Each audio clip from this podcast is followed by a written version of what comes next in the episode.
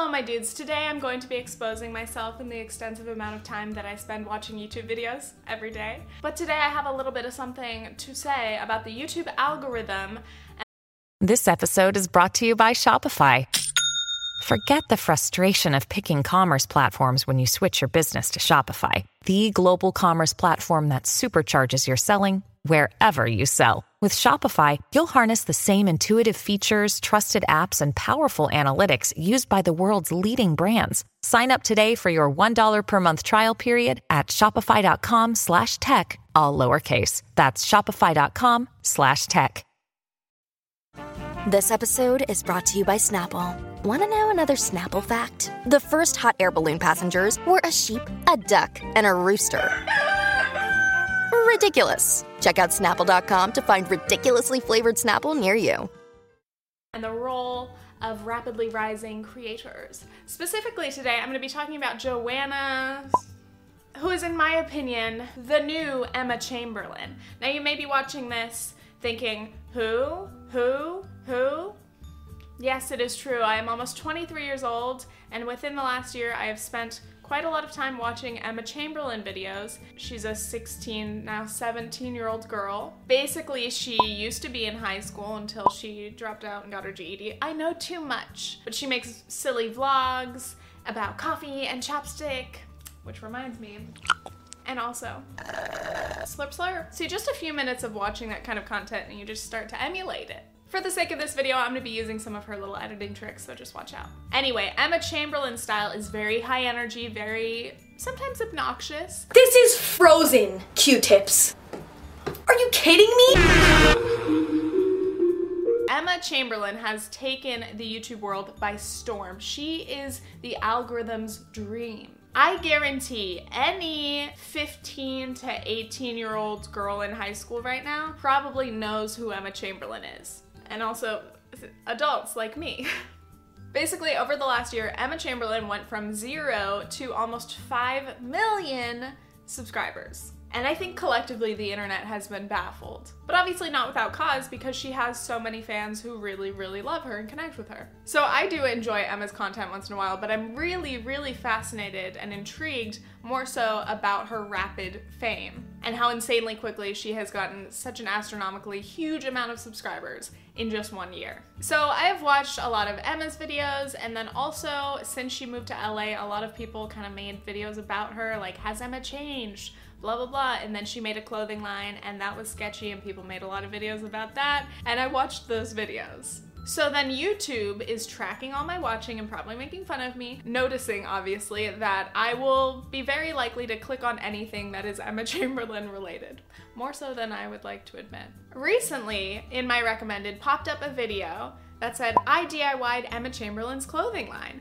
Naturally, I'm intrigued. It's a funny topic. It plays on the fact that uh, people speculate that Emma's clothing is cheap. So I watched the video, I liked it, and who is this creator other than Joana? Right off the bat, I noticed that Joana and Emma have very similar editing style, including the following instantly recognizable as Emma Chamberlain, but also classic YouTube techniques, such as ironic usage of classic iMovie or Final Cut effects, distorted audio, lots of quick cuts, crops, and Ken Burns. So in the last year, Emma has kind of like owned this editing style, even though it is very common and a lot of people have used these techniques before she did. But a lot of her viewers will go, You're editing like Emma, you're copying Emma to anyone who does similar things. Emma Chamberlain. I've made vlogs at school since ninth grade, but it doesn't make it copying. Emma Chamberlain, Emma Chamberlain, that wasn't my intention. But that's not the point. Joana and Emma, I think, also have similar senses of humor and personalities. They have dry humor, and in their videos, they come across as very unrefined in the best way, you know, like some messy hair. Just feels very real and relatable. Okay, now we taste it. Oh no. Oh god, no. It's just bread. And it's really hot, so I'm probably gonna burn my mouth. It was at this moment Jackson knew. He f***ed up. Ow! Okay, I need to wait for it to cool down first. Actually, I don't wanna wait. So I was like, okay, Joana, I see you. Like, you're making a video about Emma Chamberlain. I clicked it.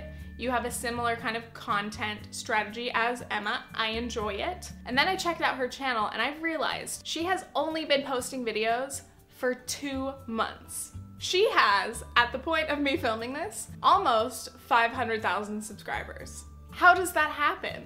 According to Social Blade, Joana had about 500 subscribers on September 6th. The next day, she gained 1.7 thousand.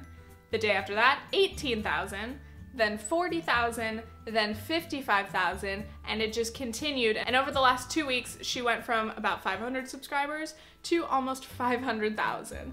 That is absolutely insane. Especially as like a senior in high school, you're just chilling, you're going back to school, and suddenly you're internet famous with a rapidly growing fan base. Anyway, the thing about this growth is obviously it will slow down, most likely. You can't really sustain that kind of level of growth forever, but at this pace, like she is bound to continue growing a lot. And who knows, she could be at a million subscribers in like a couple months or less. But anyway, she actually she has made a couple videos celebrating her subscribers. She made one for her first subscriber.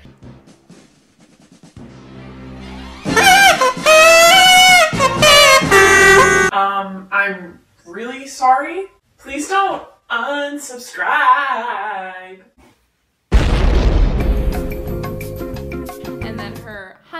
subscriber.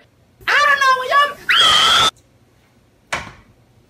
I don't even know where to begin because like two days ago I was at like 60 or 70 subscribers and then now I'm at over 100 and I know 100 isn't a lot but it's still a decently large number at least for my standards. And then her thousandth which was posted like right when she was blowing up and of course people in the comments are like wow this was a thousand subscribers now you're up 475,000. How does that feel? I just, it's gotta be surreal. Anyway, I hadn't even thought about this because I know that it's legitimate, but I had seen some people speculating in the comments that she's been buying subscribers, which is just hilarious because I cannot even imagine how expensive it would be to try to buy half a million YouTube subscribers. Like, if it were that easy or affordable or accessible, like, don't you think a lot more people would be doing it? Also, YouTube has cracked down on like fake or bot subscribers, so I don't know how possible that would be, but with the engagement she's getting, the actual views, comments, likes, you can tell that this is real. She has real followers. This is not bot. But anyway, how did this happen?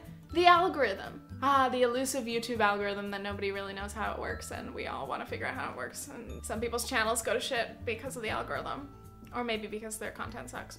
And some people blow up overnight like this. So anyway, no one really knows exactly how the YouTube algorithm works, but based on what I have researched and heard recently, let me explain. Basically, the YouTube algorithm knows that I like Emma Chamberlain's content and I like content regarding Emma Chamberlain. So unless you have your YouTube on like private, like no history, it tracks what you watch, how long you watch, and then that is how it builds all of your recommended videos. Though sometimes the recommended videos are entirely random or seem to make less sense, but I can't explain those. But anyway, the algorithm is known to recommend videos to audiences for channels that share similar audiences. I don't know if that makes sense, but this is my guess regarding this situation of Emma and Joana. So, Joana, somebody with just a few hundred subscribers, posts a video that is called I DIY'd Emma Chamberlain's clothing line. Just off that title and all of the metadata from the description and tags,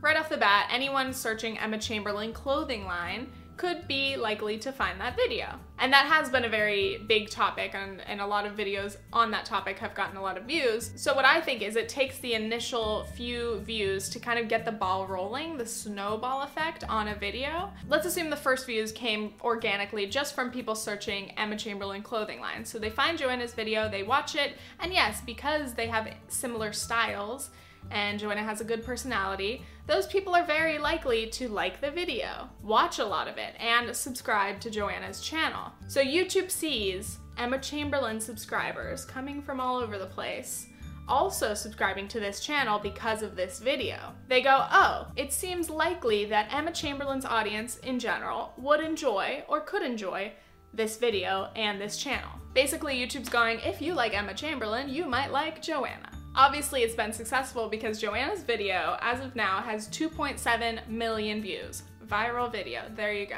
Also, nothing like a well timed viral video to really get YouTube to kind of spotlight a channel. Not necessarily like on their homepage or something, but it just kind of signals the algorithm, which by the way, it's all AI, it's not people, I assume. But the algorithm sees this activity and goes, okay, we can promote this video, this content to these specific viewers. And they're pretty likely to click on it, which it worked for me. I saw it in my recommended a couple times and finally I clicked it. They got me.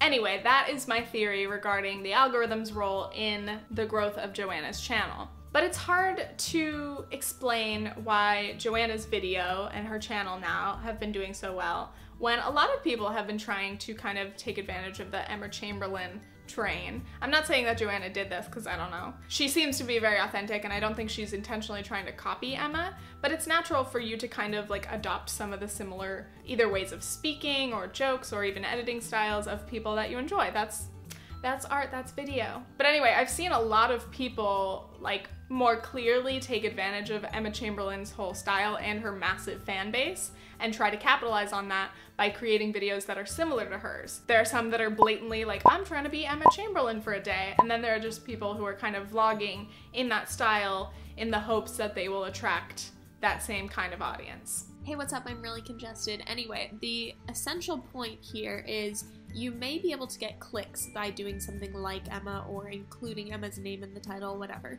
But those clicks don't necessarily mean that all of those people watching will subscribe. You still need to have, obviously, a personality and the type of content that people want to be able to really gain long term success from making some kind of video about a particular topic or person. Because clearly there's a huge market for this kind of content. It's very interesting. Again, it's not usually the kind of content that I watch, but I am captivated by the whole phenomenon. But anyway, I understand why a lot of people would try to copy or emulate Emma's content because when you see someone get that popular that fast, like Emma has in the past year, it makes sense to go, okay, that's working. Maybe I should try that out. But of course, what you have to remember, and especially in this kind of situation with Emma and why she's so popular, and now Joana, and she's growing very, very quickly, is authenticity. Obviously, this audience that likes this kind of content, they're looking for something relatable, funny, lighthearted, not overproduced, even though it is very heavily edited. It's like the perfect balance, and clearly that's just striking a chord with people in that age group and just people in general on YouTube right now. Anyway, I feel like Joana is not a copycat of Emma. I'm not accusing her of copying her or intentionally trying to be more like her, but clearly they're similar, whether that's intentional at all or not. And it's working for Joana. And of course, Joana has her own little quirks or her own personality pieces or her own ways of editing that make her videos feel like her. But also, I think that Joana's videos feel a lot like Emma's old videos. So a lot of Emma's viewers have been like, oh, since Emma moved to LA, she changed. I miss her old videos. I think the part of Emma's audience that missed the old Emma, if they come across Joana, they're like, oh, this feels like that. This feels familiar. I want to watch this. That's just my theory. I think something that's a lot more difficult to explain than the rise of Joana's channel is the rise of Emma's. Like, I don't know how she blew up. It was her Dollar Tree video, I guess, but like, I don't know where it all came from, but clearly Emma was powered by the algorithm and it definitely helped to speed up the growth of her channel. And then, of course, word of mouth. Emma has so many fans who are active on social media, and that definitely helps her channel grow organically just by people kind of recommending her in general or just being a fan vocally. Um, and I think the same thing is going to happen to Joana. So I definitely wish her the best of luck. I think she's going to do awesome. She's already been killing it in her first like 20 vids in two months. It's insane. That's my two cents thoughts on the YouTube algorithm and 17 year olds that I'm I, I, can still relate to. I'm not that old.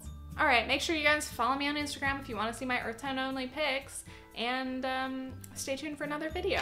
Okay, thanks. Bye.